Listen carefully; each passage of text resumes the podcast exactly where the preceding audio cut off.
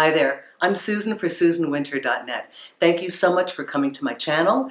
Thank you for writing me about what you want to see on these videos. And thank you for coming to me for consultation. Fabulous. So I want to clear up uh, some misunderstandings that we have around this concept that love can conquer all. That is true in the case of a couple holding hands and fighting through all the externals that stand against them, because they have one unified and common goal, and they are both moving toward that together. Love is not enough when what your partner asks of you is something that is nothing that feels right to you. The case in point is a couple situations that I've encountered this week, one with a friend, the other with a client, and then somebody else that I met uh, business-wise. And in all these cases, both people love each other, but what one partner wants is vastly different than the other. And in all three cases that I'm thinking of right now, the person that I know was vacillating between, to what degree do I compromise on my life goals to be with this person I love? You see, admittedly, it hasn't been that easy to get to love. And when you find somebody that you really do care for, you want it to go the distance. But what happens if what your partner wants is something that you were very clear about from the beginning you're not doing, or that you have a different end goal in mind?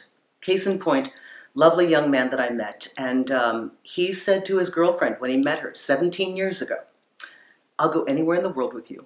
It doesn't matter, I'll support you in anything you do, but just know when I've made enough money," and believe me, he's brilliant enough to do it any place in the world, "when I make enough money and I feel that I'm settled, I want to go back to our family ranch in Texas. I want to put on cowboy boots, ride horses. That's the life I want." And now the seventeen years have passed, and she thought he'd give up that dream. He hasn't. And she's pushing him. And he said, "Baby, I told you, when I first met you, I said, this is what I'm going to do in my life. So if you've got any problem with that, and you don't want that in your future, then you really shouldn't even take this first date with me." That was ground they thought was cleared. And imagine the pain as this man who loves his partner so much realizes that she thought she could blow past that. And does he give up what he, his entire dream in how he values his life? So you've got two things of almost equal weight. One will become more dominant. I'll continue. Got another guy friend, told his girlfriend from day one, "I'll marry you. I'm not having more kids. Done it. Raised two families. I'm not. In the latter part of my life, I want us to be together." And by the way, it was a package deal for an extended family that needed help. She thought he'd change. He's now at the crossroads of having to break up.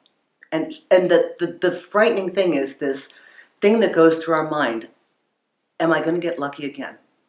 Am I going to be able to replicate this twice and find this love? This is a person that I love. But the way in which you would need to be with them is so dissatisfying.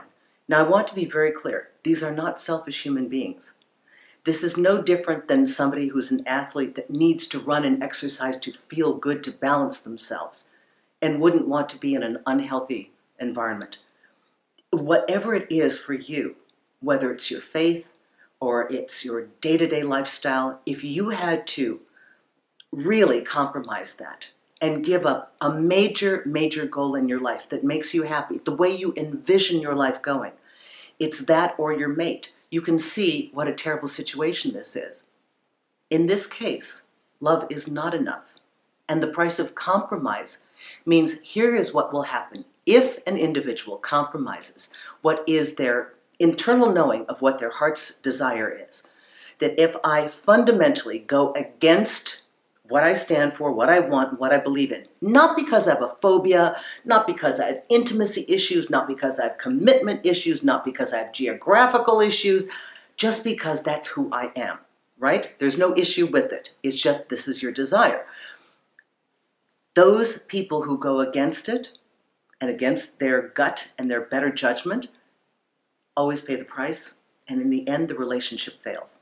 I can't tell you the cases I know of people that were talked into something gradually, gradually, gradually, like Chinese water torture, just like the partner would not stop. And finally, they amended their life in this enormous way to go against their desires, everything that they wanted against it for their partner.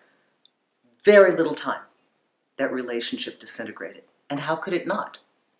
So understand that we have this belief that compromise is a part of relationships, and true it is, but it's more like your partner wants sushi and you hate sushi, but you'll find a way to have them stir fry some vegetables or something. You know, it, it's more like, okay, you give in for the movie. They want to watch a certain kind and you don't.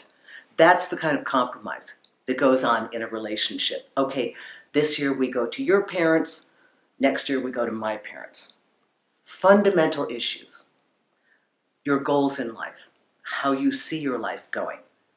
These are not things that should be compromised, because the minute we compromise those, you compromise yourself and your identity.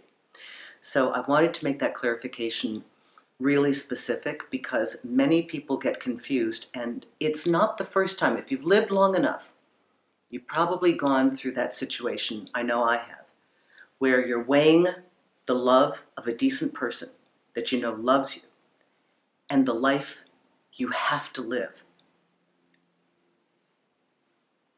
And you've got to make a decision. I hope this has helped you. Susan Winter for susan winter dot net. If you prefer to listen to this, tune into The Susan Winter Show on iTunes. If you want to write me with a topic, go to the contact page. Do not write media, please. They, they just trash it. That's for media only. Go to the button on the bottom that says uh, Q and A, video requests. And if you want an immediate answer, just call me. I'm on Magnify. Now, Magnify is an on-demand, by-the-minute service. It's available right now. The time of this recording, it's available in North America. All you need is an iPhone. You download it free um, from the apps. Um, you just call me. I'm available all day into the early evening, seven days a week, okay? So if you think it's going to take a month or two to get an answer to your video, and you need to know right now, why didn't he text me back? Why didn't she respond to me? Do I contact her again? Easy. We're done in a couple of minutes. Okay? Thank you very much for being a wonderful, supportive audience. Thank you for writing me, and thank you for being part of my YouTube family.